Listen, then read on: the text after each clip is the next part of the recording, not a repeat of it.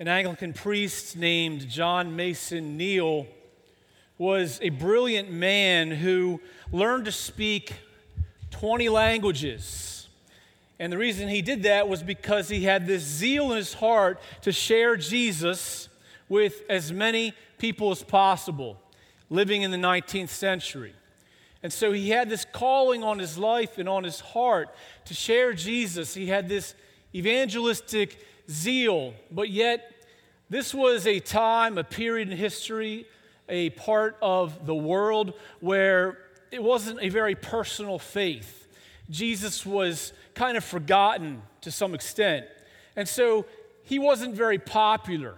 And instead of being stationed in London, which is where he was supposed to be going as an Anglican priest, to have a church in London where he was going to send out people all over the world in all of these different languages that he had learned. Instead of that happening, he was basically exiled to some islands off of Africa.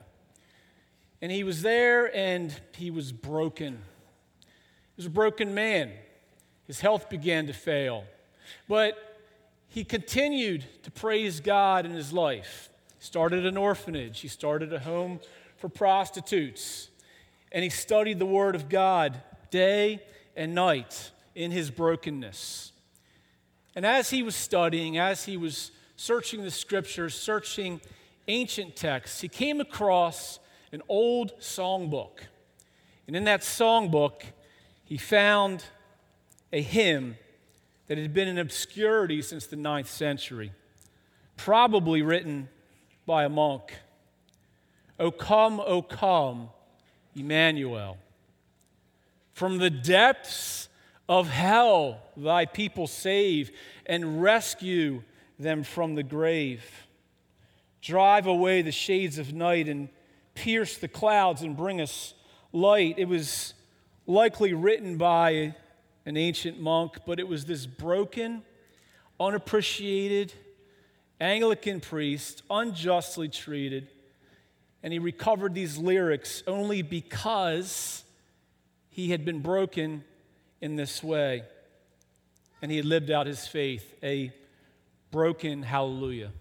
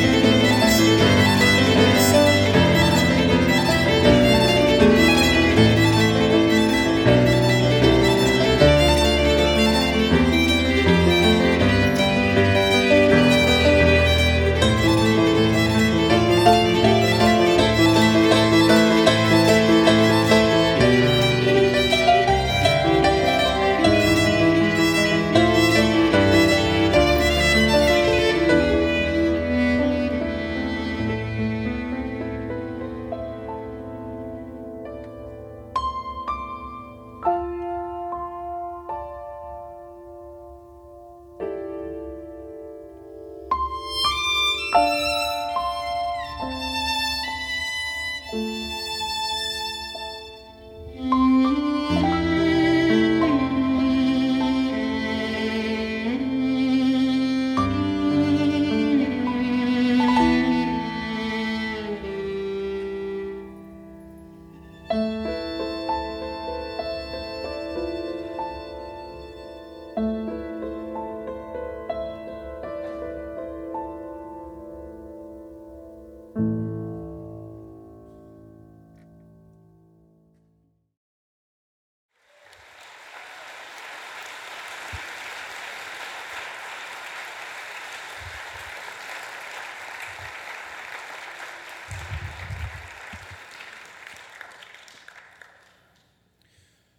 Zechariah, we read earlier, he's from the priestly bloodline.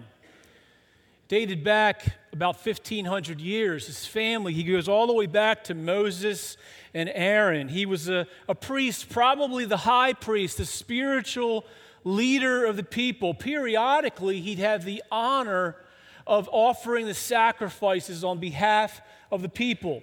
So he would go into the temple, into the innermost place called the Holy of Holies, and he would offer a sacrifice on behalf of the people.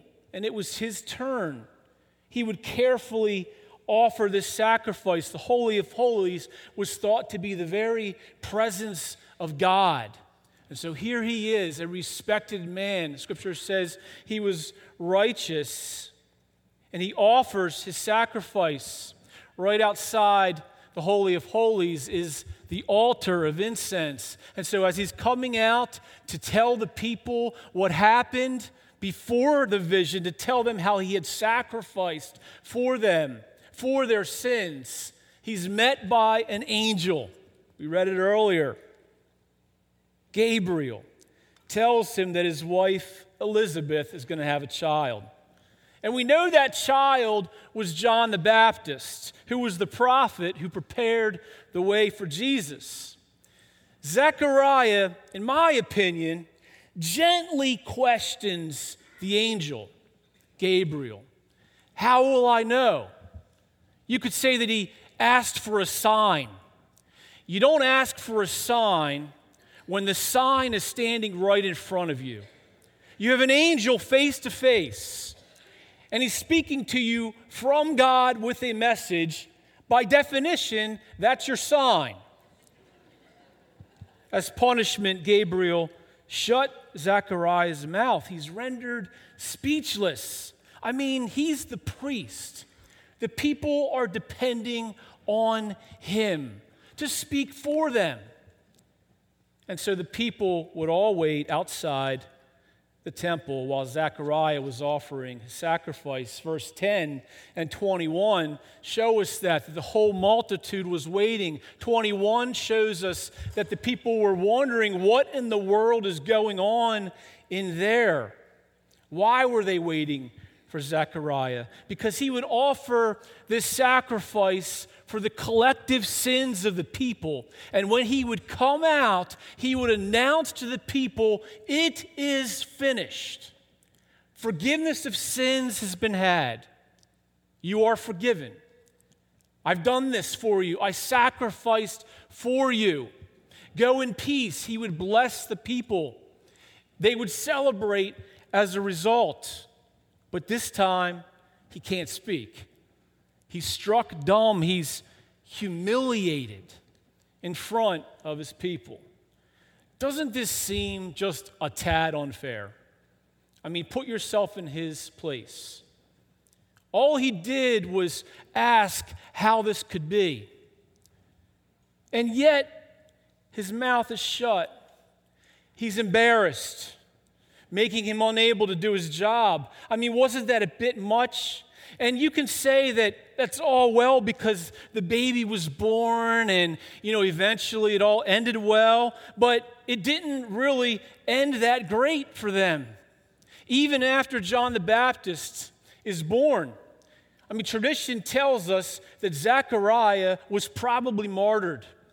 Because, as you may remember, King Herod, when he heard about Jesus, when he heard about this king, he had all of the babies under two years old slaughtered so that he could get to Jesus, so that he could kill that king that was going to threaten his throne, he thought.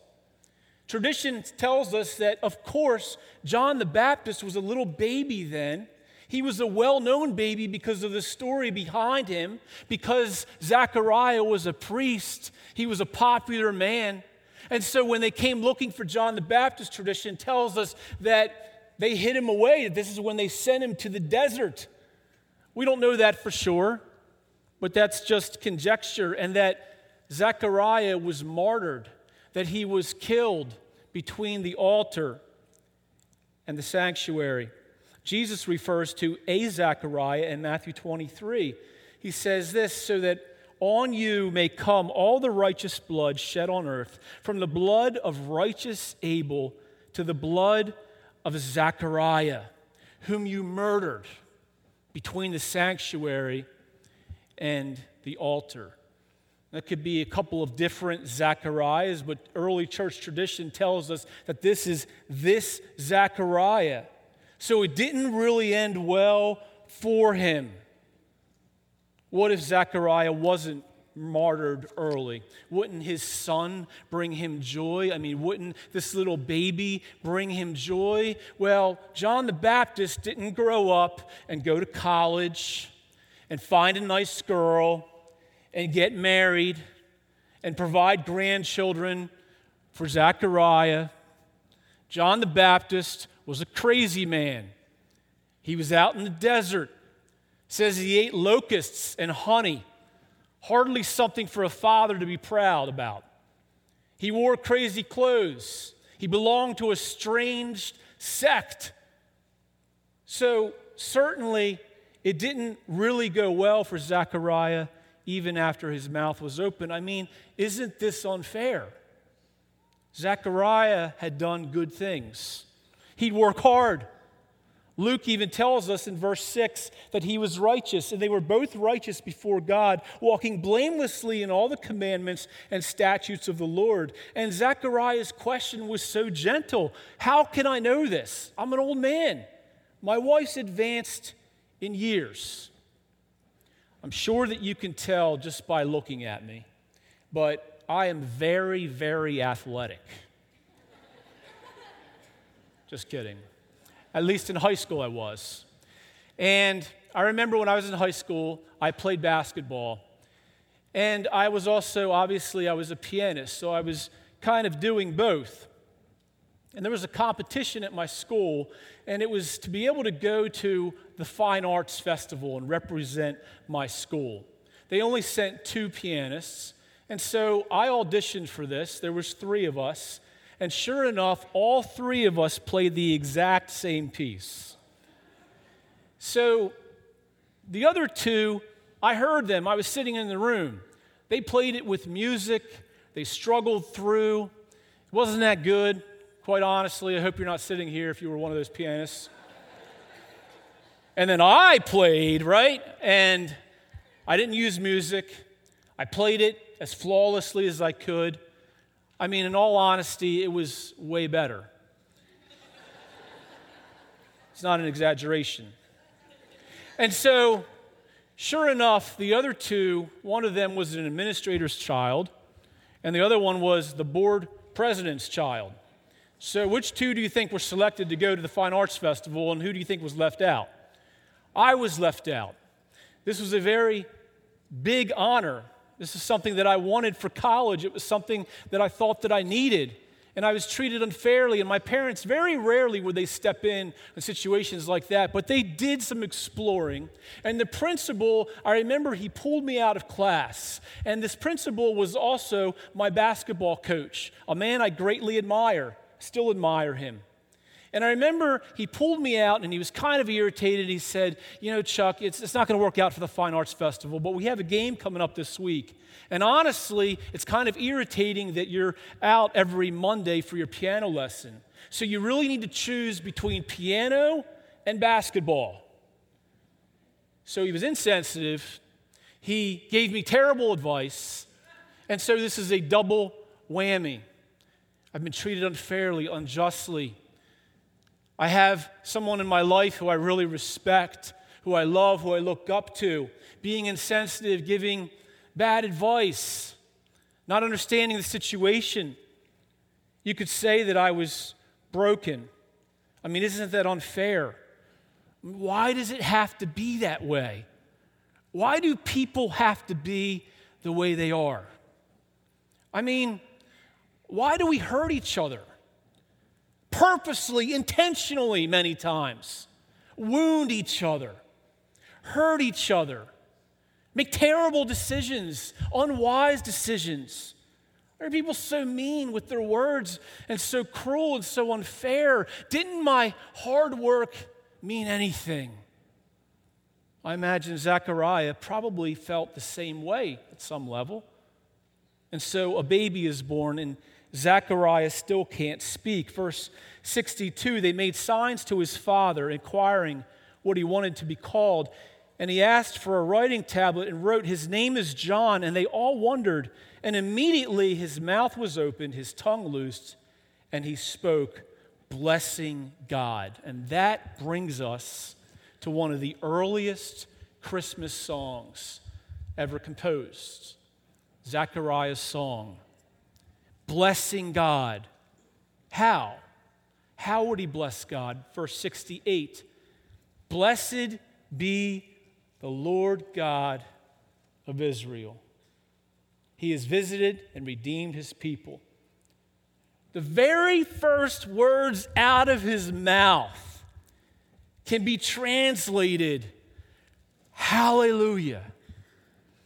Praise the Lord. Hallelujah means literally praise Yah, praise Yahweh. First words, praise the Lord. In the middle of brokenness, the first words on his lips are praise the Lord or hallelujah. This idea of hallelujah is one of the most ancient words of worship. Because when Zechariah's mouth was closed, he was shamed for something that seemed so minor. But you see, that was God. God had done that. Every time we have something happen in our lives, something small, like when I was unjustly outed when it came to my piano playing, when I was, you know, given terrible advice by my basketball coach, everything in our life is sent to us through God's providence and his hand. He would use that for Zechariah's good. God even uses sin sinlessly in some ways to bring about his purpose. Praise the Lord. Hallelujah. A broken hallelujah.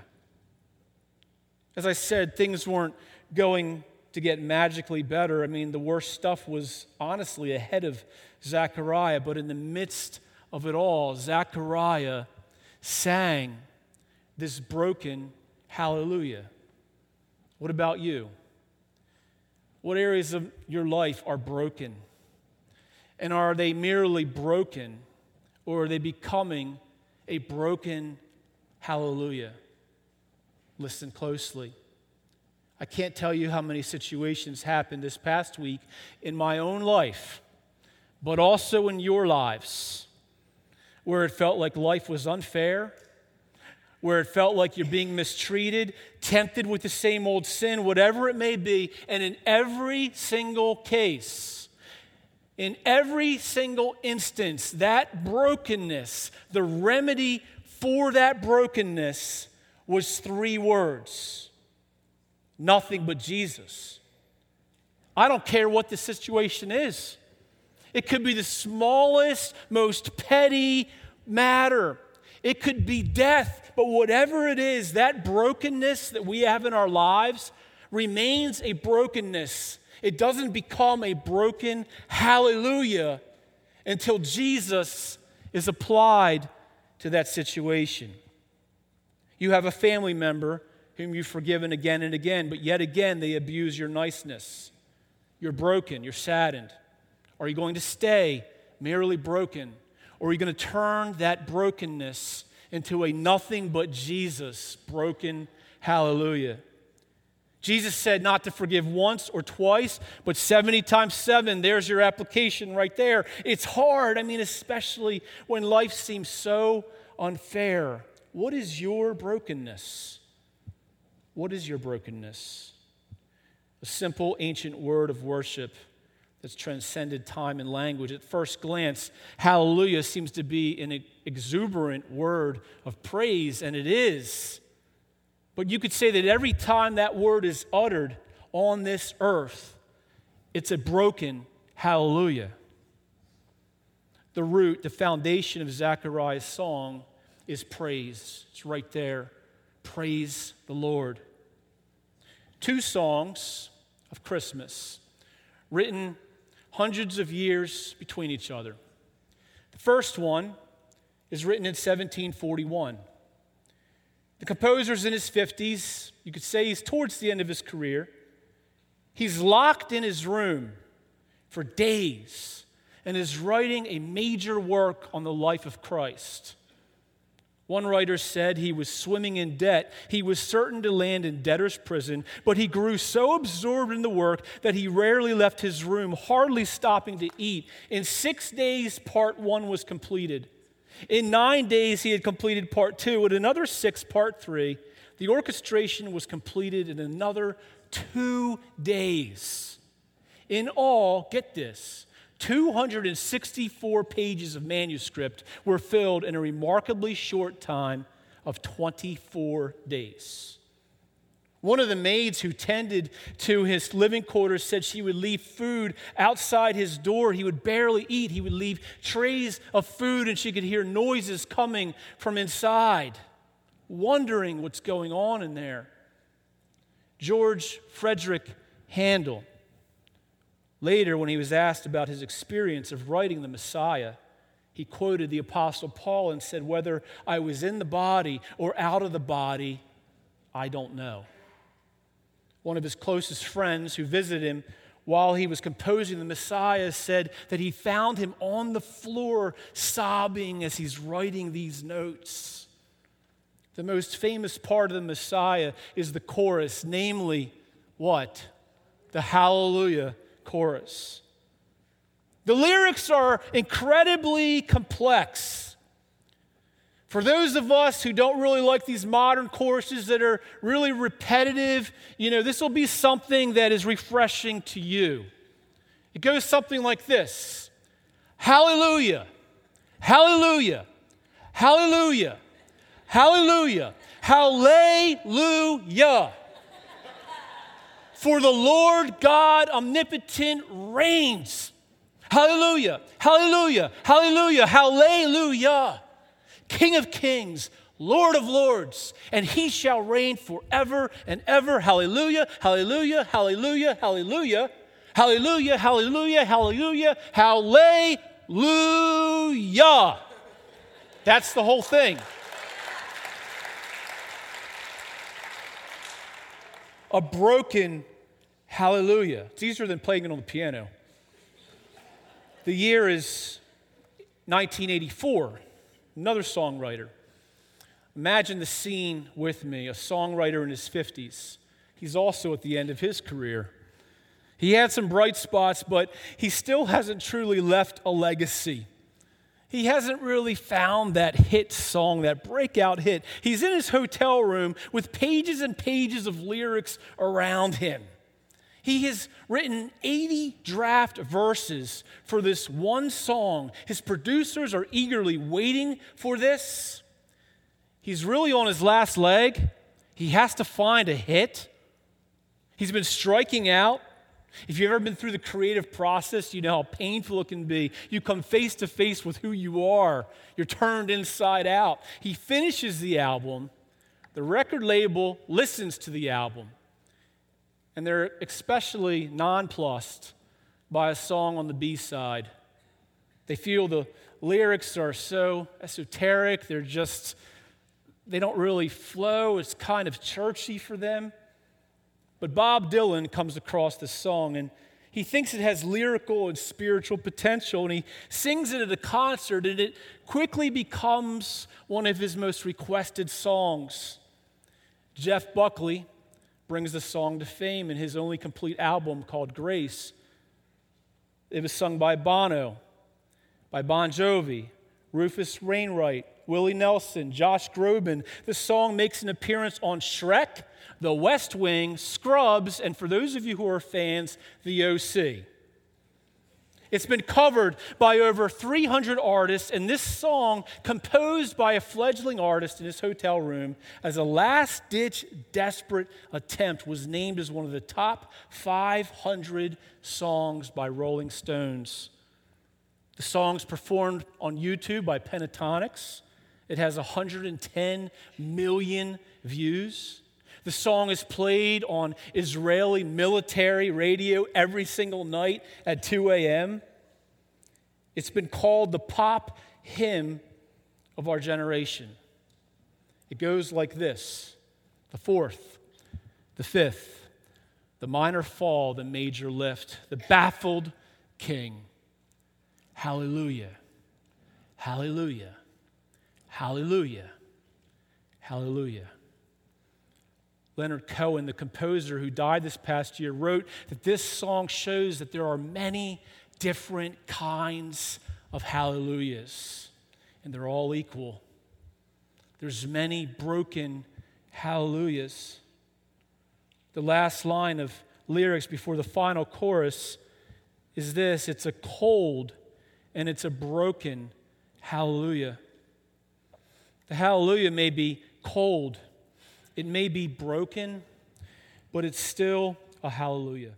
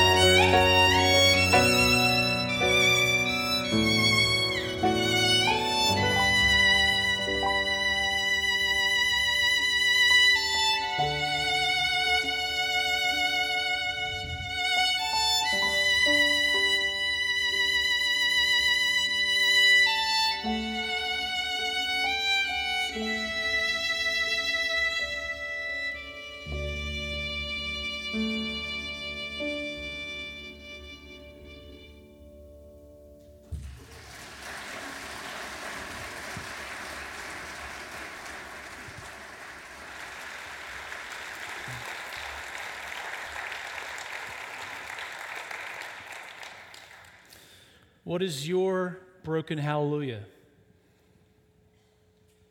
Zechariah's broken hallelujah, his first phrase, praise the Lord. You know, it's only a partial hallelujah, interpretively. It isn't really a full throttled hallelujah. What are you facing? I mean, in a congregation this size, there's, there's so much brokenness here. What is your broken hallelujah? Talked earlier about composers on hotel room floors and in their living quarters composing and pouring out of themselves, giving of themselves their life work. Talked about Handel in 1741 and Cohen in 1984, two famous guys. But there's another one. There's another composer, my cousin. My cousin, who many, many years ago used to help us with our music here. He's a, just a smooth guy in his abilities, natural abilities. A couple years younger than me. And he's been working on a work, composing a work for children to do at Christmas, a dramatic musical. In this dramatic musical, this labor of love that he's been pouring himself into is actually premiering this month. Little church in Kentucky. Just a nameless, kind of faceless place Kind of like Bear, Delaware, you know, when you think about it. But here he is pouring himself out, and he has some, some weird symptoms. His foot's dragging a little bit, he's feeling some weird pains. Goes to the doctor with his wife, hoping it's nothing.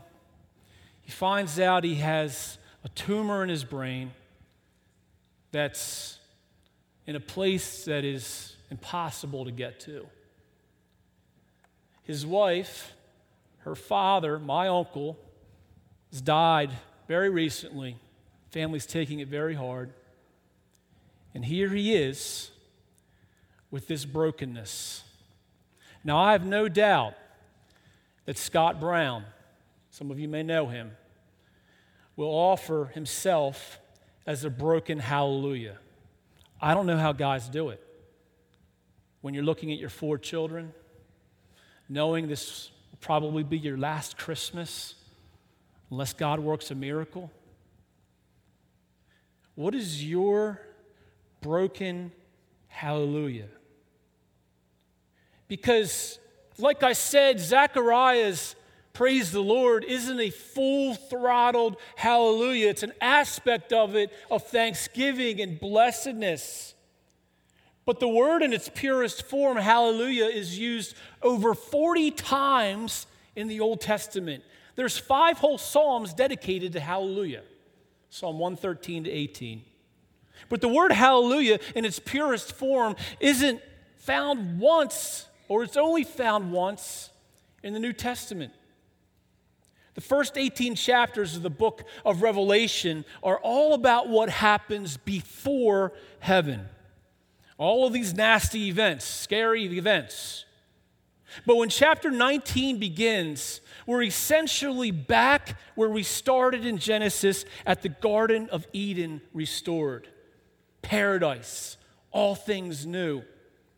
Revelation 19 through 22 is the bookend to the Bible, and it gives us a picture of this paradise restored. And for the first time in the New Testament, in its purest form, the word hallelujah is what starts it off.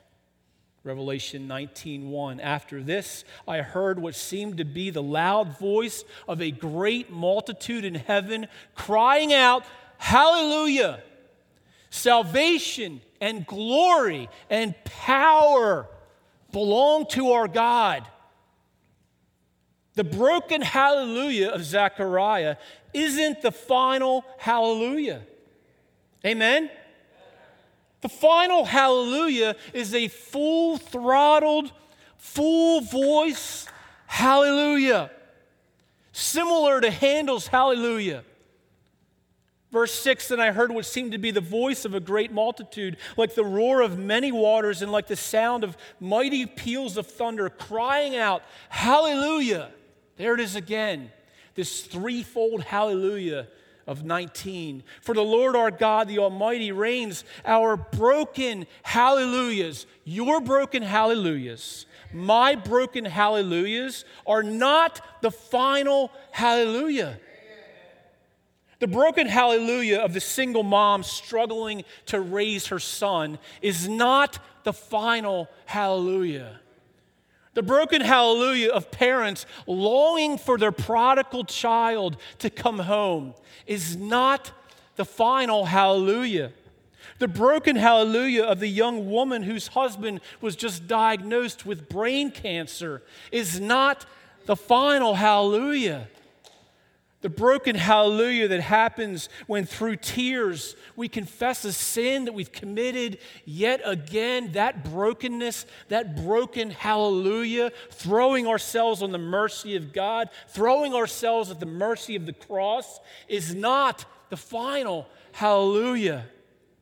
The broken hallelujah we sing at midnight when the chronic physical pain just won't let up. That broken hallelujah, literally crying out for mercy, that is not the final hallelujah. The broken hallelujah of depression, that is not the final hallelujah. The broken hallelujah of shattered finances isn't the final hallelujah. The broken hallelujah of addictions is not the final hallelujah. The final hallelujah goes something like this Then I saw heaven opened, and behold, a white horse. The one sitting on it is called faithful and true. And in righteousness he judges and makes war. His eyes are like a flame of fire, and on his head are many diadems. And he has a name written that no one knows but himself. He is clothed in a robe dipped in blood, and the name by which he is called is the Word of God. The armies of heaven, arrayed in fine linen, white and pure, were following him on white corvettes. Trying to get your attention. From his mouth comes a sharp sword with which to strike down the nations, and he will rule them with a rod of iron. He will tread the winepress of the fury of the wrath of God the Almighty. On his robe and on his thigh is tattooed King of Kings and Lord of Lords. Our broken hallelujahs, yours. What is it? You know, what is it? What is this broken hallelujah in your life? That you're going to turn over to Jesus during this month of December. That's the application. Those are all being stored up. Psalm 56 8, you have kept count of my tossings, you have put my tears in your bottle. Are they not in your book? Are your tears not in Jesus' book? Are your broken hallelujahs not in his book? The broken hallelujahs, which are all the earthly hallelujahs that we have, even the ones that are celebrative, they're all broken in some way. One day, those will all be transformed into a final hallelujah.